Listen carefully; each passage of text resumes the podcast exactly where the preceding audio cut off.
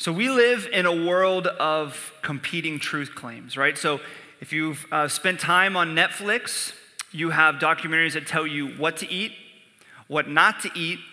If you eat this, you will die.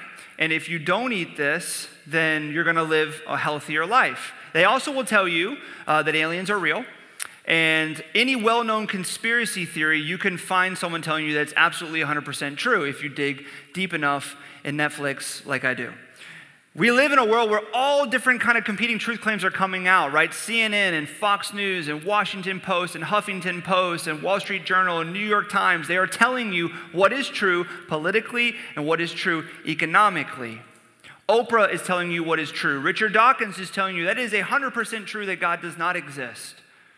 We are receiving so many different things. There's been this movement of spirituality and New Age mysticism that is telling you what is true about your mind and your body and your soul and how to find joy and centeredness. We are competing for truth in our culture and we're receiving that time and time and time again. Have you ever been in a group of people and you're just spending time together and you're hanging out and everything goes wrong? Something happens and then everyone starts sharing what they believe is true in the moment. Has that ever happened to you? Or when I was in college, I was camping uh, with a group of friends, which I don't do often because I'm not good at camping. And I don't know if you're good at camping. I'm horrible at it. I think I've told you this before. I've never made it more than one night uh, because I eat all the food. But we were having a great time. A group of friends were going, we're camping, we're out there in the woods in southern Georgia in the wilderness and cooking on the fire and doing things that campers do. And I felt like, you know, a real man and then we went out, we're like, what are we going to do as we're getting over to go to sleep? And we said, listen, we are in the middle of nowhere. There's no artificial lights. We want to go look at the stars.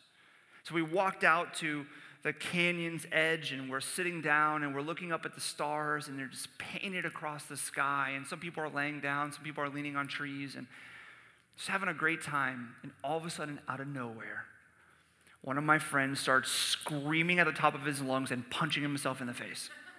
And I thought, is this what demon possession looks like?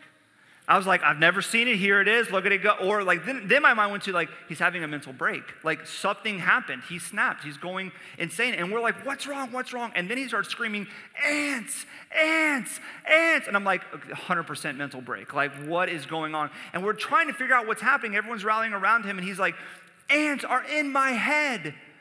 And we finally just, you know, kind of deciphered in the moment as he's going nuts, like he was laying down on the ground and ants had crawled in his ear and they were inside of his brain and he was like going, I don't know how the channels work. There's a lot of medical people here. I don't know if the brain through the ear, but they felt like they were in there. So they went in and he's freaking out. And so what happens is every one of us starts sharing what we think is the right answer, right? Here's what's true.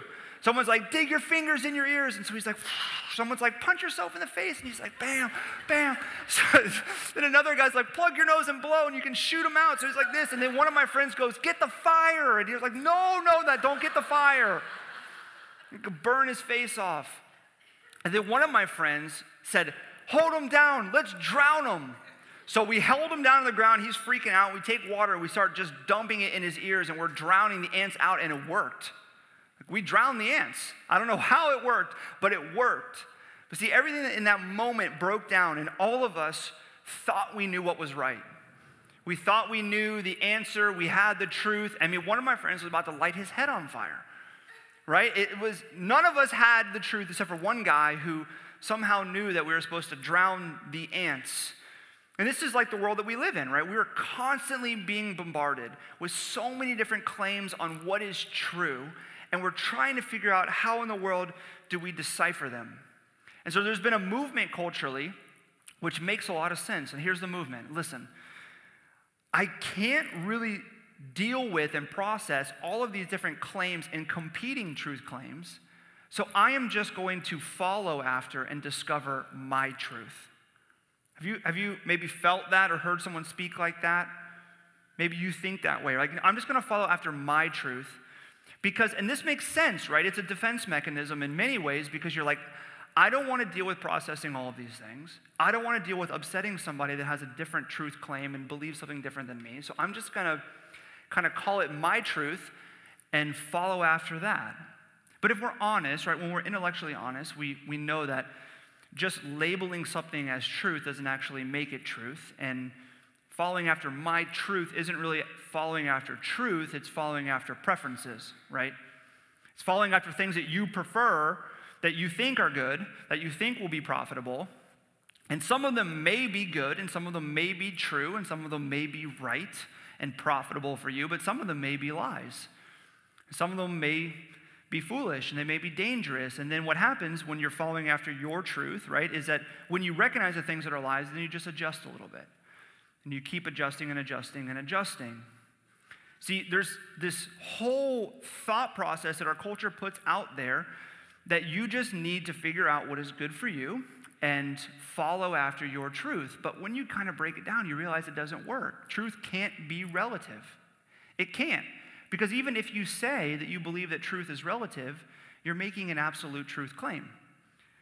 So, what happens when we recognize that, that we can't even make statements without making a claim that is an absolute truth claim? It boils down to this we know that there is truth out there that can't be manipulated, that can't be reinterpreted in many different ways. It is true, and it's not changing. And we know this because all of us right now, if we did an exercise and I said, jump up in the air, the same thing is going to happen to every single one of us. We're going to fall back down to the ground because we live on earth and we have gravity. Even if you say, listen, I don't believe in gravity, like that doesn't work. Like you're going to fall. It doesn't matter if you don't believe it, you are going to fall. It's 100% true. So the, the question for us, really, in, in a cultural moment like ours, is how do I determine what is actually true? And how do I sort through all of these different claims that are being made to me about what is true? How do I sort through the competing truth claims? I'm going to take us back to a little bit over 2,000 years ago, where a very famous man named Plato spoke about an allegory. It's called the allegory of the cave. Raise your hand if you've heard this allegory before. Some of you, some of you are like, I don't want to show that I'm too much of a nerd, you know, like, just a little bit. Maybe you studied it in school, maybe you've heard it explained before. But here's what the allegory is very simply. He says, Imagine there are prisoners that are chained up in a cave, okay? They're not able to look behind them. They're staring at the wall of the cave, and that's all they can see. But behind them is the mouth of the cave. And the light is peering in from the mouth of the cave, and it's reflecting shadows. So, all that they're able to see in life are these shadows. So, a dog walks by, they can't see the dog, but they can see the shadow of the dog.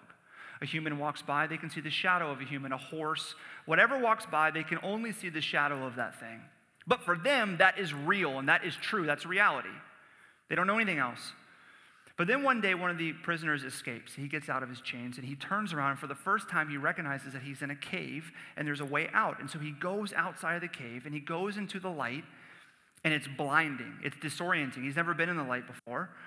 And he begins to kind of sort through that, and he's trying to process everything he's seeing, and he's trying to adjust to the light. And for the first time ever, he's seeing a real dog. And he's seeing a real horse and a real human, the real form of that thing, and not the shadow. And now everything is changing for him, and he's realizing what he believed before was not true, it was just an imitation of a true thing. And ultimately, as he's kind of spending time in this world of truth, he is able to look at the sun, which is the ultimate source of truth because it gives light to everything and it reveals the beauty and the goodness of all things. So he's really excited. So he goes back into the cave and he goes to his friends who are still chained up and they're looking at the shadows. He says, Listen, guys, this isn't real. This is a, it's a shadow, it's an imitation, it's a mimic of what is really true. If you will just let me, I will get you out of the chains. We'll go outside the cave. I'm going to show you what a real dog looks like.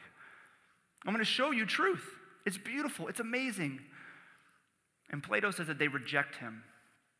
They call him foolish, they call him crazy, and they actually get violent with him because they think he's lost it. He says, This is what our world is like. Our world is a world of shadows. We're only seeing a reflection, we're only seeing an imitation of something that is true. So we're not able to see things that are perfectly true and perfectly good. But Plato actually says that there is an outside world, there is another world where there is perfect truth and perfect goodness. And so, what we see and experience here is a shadow of that world. And here's the goal of life the goal of life is to recognize that we live in a world of shadows and to pursue truth, to pursue the ultimate good. He says, really, the goal is to pursue the sun. And the sun in this allegory is perfect goodness, the thing that gives beauty and, and, and reveals the true nature of all things. He said, that is the goal of life. And Plato says, here's how you do it you do it through philosophy. Now, listen, Plato was onto something. Maybe you're catching that. And theologians and scholars and pastors and Christians have recognized this for a long time, and so did the apostles. They grew up knowing about Plato and his allegory of the cave. But here's what they said You are never going to discover truth and perfect goodness if you think that you're going to get there through your mind, through philosophy, through reason, through logic. You're not going to be able to get there. The way that you get there, the way that you pursue truth and goodness, is through God's Word, which is the only thing that we have that is perfectly true. Here's what Paul, the Apostle Paul, tells us in our passage tonight. In second, in First uh, Timothy three, he says, "All Scripture, all of it, is breathed out by God and is profitable for teaching, for reproof, for correction, and for training in righteousness, that the man of God may be complete, equipped for every good work." See, what Paul is saying here is listen, we may live in a world of shadows, but if you want to get outside the cave, if you want to get a look outside the cave and you want to start that journey, it happens here in Scripture because Scripture is breathed out by God. It is His word and it is profitable. It is profitable, it says, for all of these, different, for training and for proof and for correction in what? In righteousness. What is righteousness? It is going to lead you to what is right, what is good, what is true. And this has been proven time and time again. This has been proven in your life. This has been proven in the lives of so many Christians and atheists and governments and businesses and cultures have taken truth from this book and they have applied it. Why? Because it's profitable, because it's true. But here's the reality uh, this truth right here can be disorienting, right? It can be blinding. It can be really hard to process when you're dealing with all these competing truth claims in life. And then you begin to read this and you begin to sort through it. It can be difficult. And so here's what we've done, right? We've said, listen, okay, maybe not all scripture is breathed out by God, but some of it is. Some of it is because it's obvious that some of it is profitable. Some of it is true, some of it is wise. And what happens is we begin to look at the pages of Scripture, or we listen to sermons, or we read the Bible on our own, and we say, you know what? I'm going to just apply and believe the things that are easier for me to digest, the things that I think are profitable, the things that I think are good for me. And when we say that, and when we do that, what are we saying? We're saying, this right here is not the ultimate source of truth and the ultimate source of goodness. It's not entirely breathed out by God, some of it is. Really, the ultimate source of truth is my mind. Because my mind and my logic and my reasoning skills are supreme. There is nothing greater than them in the entire universe because I'm able to decide what is profitable and what is good and what is true. And here's the reality whether or not you're there right now, the reality is every single one of us has been there and every single one of us struggles with this. We struggle with saying, man, is all of this breathed out by God? Is all of this true? We struggle with it. It's our nature. This is the Adam and Eve cycle that we've been going through and human beings have been going through since the beginning. And here's the Adam and Eve cycle God says, listen, I'm going to give you everything. You can enjoy perfect life relationship with me, relationship with each other. Everything is yours. Let me just tell you one thing don't eat of this tree, it's not going to be good for you. Don't eat of this tree. There are consequences, and the consequences is that you're going to die. Everything else is yours. Don't eat of this tree. And Adam and Eve are like, cool, this is great. I mean, that, just one thing.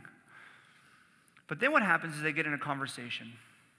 A conversation with Satan himself, who is the father of lies, and that's what he looks to do is deceive. And he says, listen, come on. Did God really say not to eat of this tree? Maybe God's trying to keep you from something that's even better. maybe it really is good. Maybe it's going to make you all wise and all knowing. It's going to give you all these things you're missing out on. And what do Adam and Eve do? They say, you know what? Maybe that's right. Maybe it is going to be good and profitable. And they make their mind and their logic and their reasoning supreme over what God says in His Word. And it says this it says that when they saw that it was good, right? They thought that. To the taste and when it was good for them, they partake of it. And when they pour, when they took of the fruit and when they ate of it, they reaped the consequences of it. Right, this is what we all do. This is the cycle that we all go through, right? We exchange the truth of God for a lie. This is Romans 1.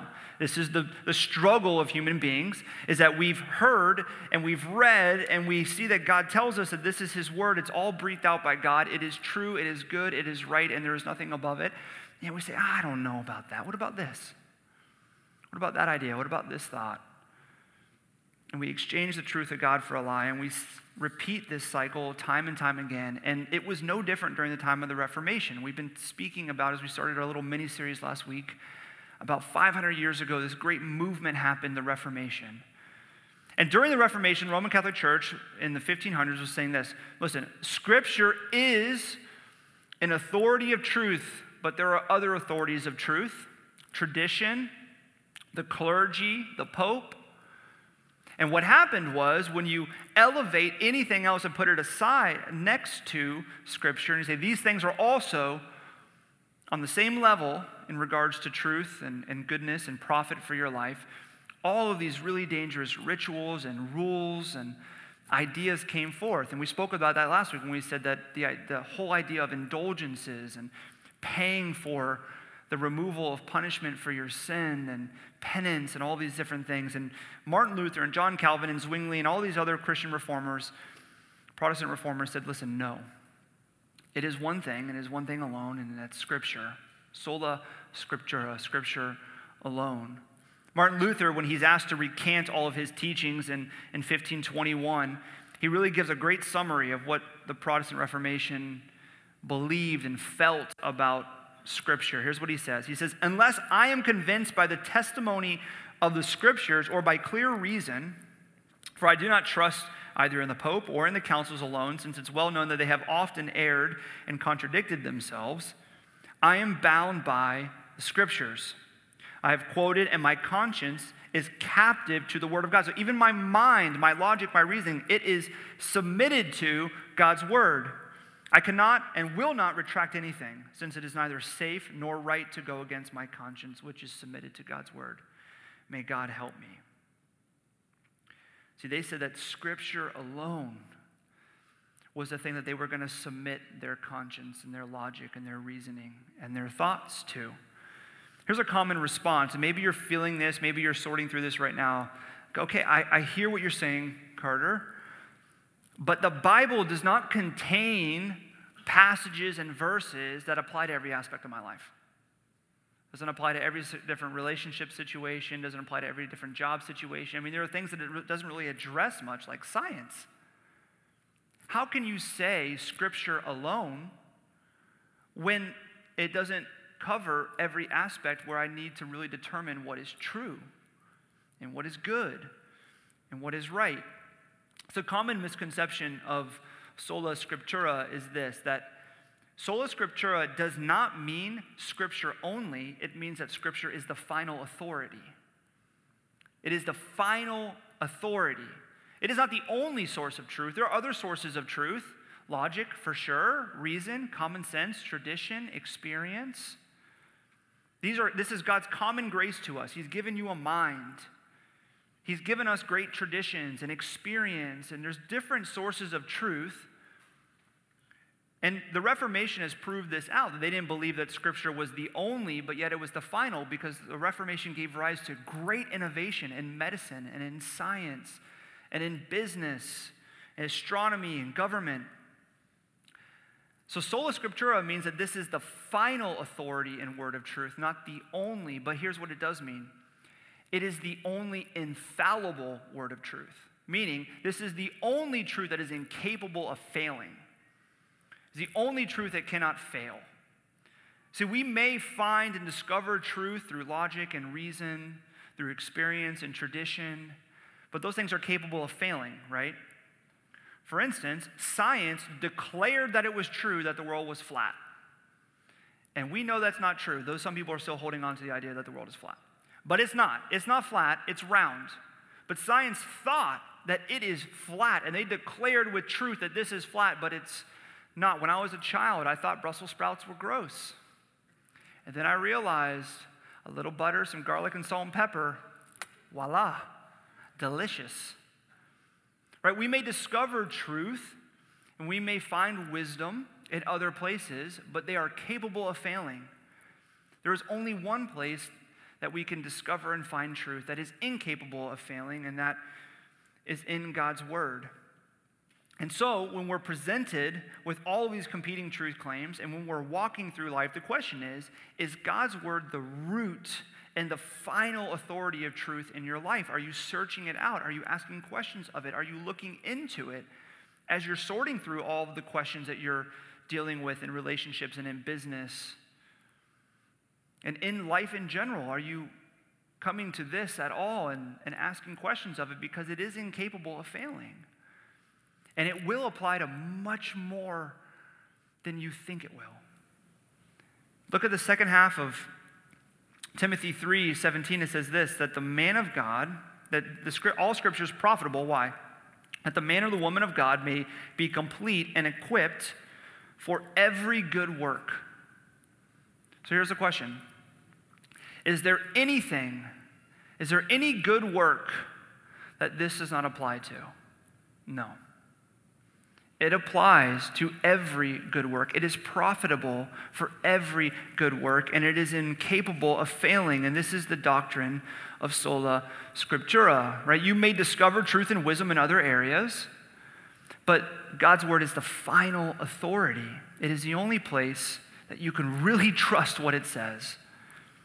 Here's how you know if you are, you're living out the doctrine of sola scriptura.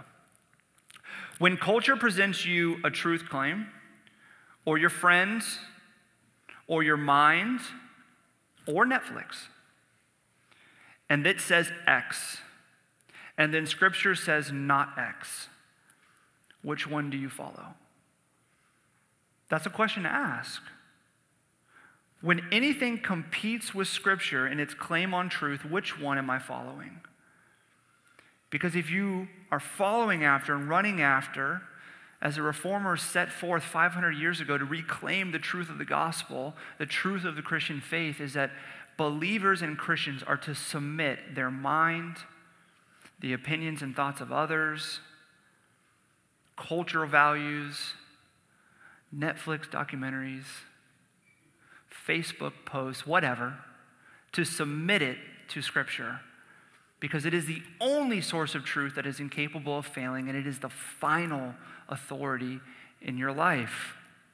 I would be uh, remiss if I didn't close without discussing really the heart of sola scriptura. See, sola scriptura means that scripture alone is the final and infallible word of truth, it is incapable of error as well as inerrant in your life. And it, can, is the standard by, for by which how you should live and the decisions that you should make. It should be the bedrock that you compete, you bring every other truth claim against. But here's the heart of sola scriptura it is the final and it is the only source of truth for salvation. See, in this book, we read and we understand a glimpse, though we can't understand in full, God's nature and his character. We understand our sin and the problem that that brings as we try to mix imperfection and perfection with the Holy God. We read about God's rescue mission and his love for us as he sent Jesus to live a life that we couldn't, which was a perfect life, and to die in our place and to take our debt and our sin upon his shoulders as he sacrificed his life on the cross and he's buried in the ground. And three days later, he comes forth victorious, as we just recited in the Apostles' Creed. And that anyone who believes in faith, as we said last week, in faith alone, we are invited into a relationship with God that we get to enjoy the fruit and the blessing of that now and for eternity, that that is here and only here. Jesus himself says this. He says, I am the way and the what? Truth and the life, and no one comes to the Father except through me. The way to the Father, the way to God, the way to eternal life is only found in Scripture. as you come to see Jesus Christ Himself, who we know about and who we read about here in this word. St. Irenaeus, all the way back in the second century AD, here's what he said We have known the method of our salvation by no other means than by those whom the gospel came to us, which the gospel they truly preached, but afterwards, by the will of God, they delivered to us in the scriptures to be for the future and foundation and pillar of our faith. See, everything we need to know and all we need to know is found in here for salvation. This is the final and the only source of truth for how we might be reconnected with God, how we might find and know and uh, be assured that we are going to be with Him in eternity through Jesus Christ. And this right here, this book, this is the backbone of what we do here every single Sunday. Every song that we sing is influenced by Scripture. Coming to the table and giving of our tithes and our offerings is encouraged and commanded by Scripture. Spending time together and praying for each other and praying together as a church is encouraged and supported by Scripture. Gathering together and saying that we're going to seek to do life together as a community, as in a family, and we're not supposed to live life alone is commanded by Scripture. And listening, even right now, is not applying Carter's words to your, to your life, is applying Scripture to your life. It is the backbone of every worship service, and the Holy Spirit has promised that He is alive and He's active here. And here's what He does He applies Scripture to your mind and to your heart, He reminds you of Scripture. It says that the Holy Spirit, He illuminates and He makes known the deep things of God. The words that are here, that are breathed out by God, He applies to your life and to your mind. Martin Luther, he said this. I love this quote. He says, I simply taught and preached and wrote God's word, otherwise, I did nothing. And while I slept or drank Wittenberg beer with my friends Philip and Amsdorf, the word so greatly weakened the papacy that no prince or emperor ever inflicted such losses upon it. I did nothing, the word did everything. See, the reason that we are here today and the reason that the Reformation took hold and was ignited in the lives of so many people to reclaim the heart of the gospel and the truth of the Christian faith is not because Martin Luther was so persuasive and so smart. I mean, God had given him many gifts and he used him. But he's telling you the reason is is because the word of God is truth and it will challenge and it will exhort and it will convict and it will transform people's lives. The word of God did everything. I did nothing. Hebrews 4:12 says that the word of God is alive and it's active. It penetrates your soul and your mind and your heart. See, this is not full of dead words and outdated ideas and values. This is the most powerful thing that we have. It is God's word breathed out to us that is profitable for all things and it's accessible and open to anyone to find its beauty. You don't have to have a seminary education. You don't have to have been a Christian for 10 years or 20 years. You don't have to be really well read and really good at literature. It is available and open to you to discover its beauty and its truth. And it only requires two things. And the first thing is this that you submit to it. Right?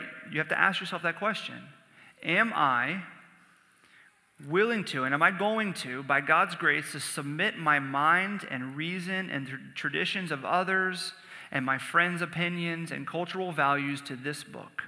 Is this really going to be the final authority in my life? Is this really going to be the root of my conscience? Is this going to be the thing that guides me? And if you answer yes to that, if you believe that and you say, Yes, that's true, that's true of me, I'm really seeking after that. I may exchange the truth of God for a lie at times because we all do. It's a struggle, but listen, that is it's who I want to be, it's how I want to live. Then you should be grateful because that's God's grace to you. That's sola gratia, grace alone.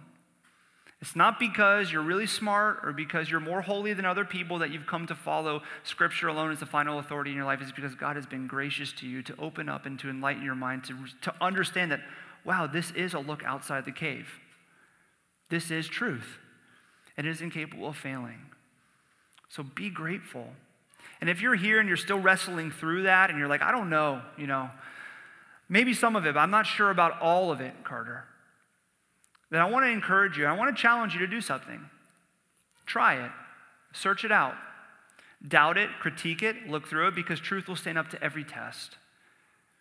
And when you do that, you will come to find, and I will, I'm praying even now that God's grace and His Holy Spirit will illuminate to you that, wow, this is actually God's Word that is incapable of failing.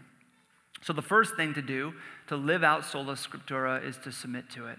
And the second thing to do is to consume it. To consume it. An English reformer, Thomas Cranmer, said this He said, Unto a Christian, there could be nothing either more necessary or profitable than knowledge of Holy Scripture. For as much as in it is contained God's true word, setting forth his glory and also man's duty, and as drink is pleasant to them that be dry, and meat to them that be hungry, so is reading and hearing and searching and studying of Holy Scripture to them that be desirous to know God or themselves and to do his will. So you cannot experience the beauty and power of God's word if you're not consuming it.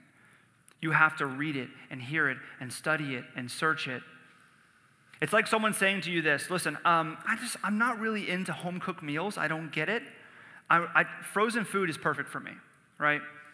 And you may sit there and say, okay, I understand. I've, you know, I've done that. I do frozen food, but have you ever had a home cooked meal?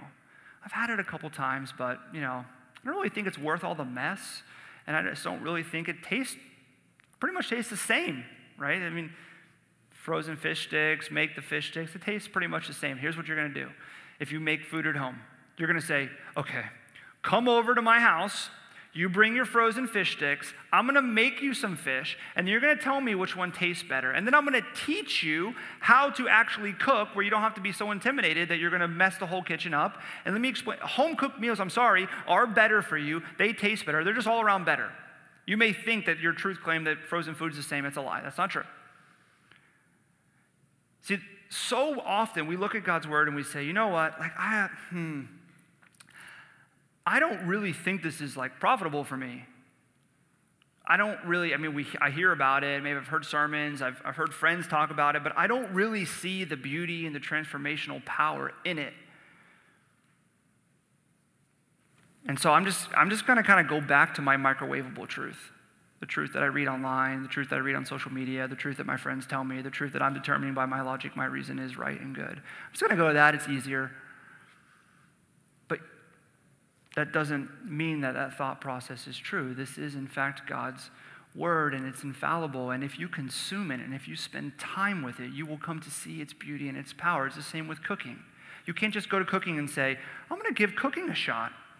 And then you go and you start cooking and you're like, I am not a professional chef after the first time so I'm going to give up cooking. It doesn't work like that, right? In order to be a good cook, you have to spend time cooking. You have to cook often. You have to do it every single night. And then what happens over time? You realize which spices go together. You realize how long to cook the chicken. Eventually, you don't even need recipes. And in time, the food gets better. It becomes easier. There's less of a mess. You can like cook a chicken and, and clean a dish, and you know you become like you have like eight arms, right? Over time, it becomes much easier to do. But if you go to it the first time with expectations like, I'm going to give it a shot once, maybe a week, and if I'm not a professional chef by then, I'm giving it up. We bring that same mentality here, right? Like, okay, I'm going to read it, I'm going to give it a week, and if my whole life isn't transformed, then it's not for me. You have to spend time with it. You have to consume it and search it and study it and ask questions of it. And when you do, you will find its beauty you will find truth. It will apply to your life and it will transform your life. It's an incredible thing. It's an incredible gift that has been given to us.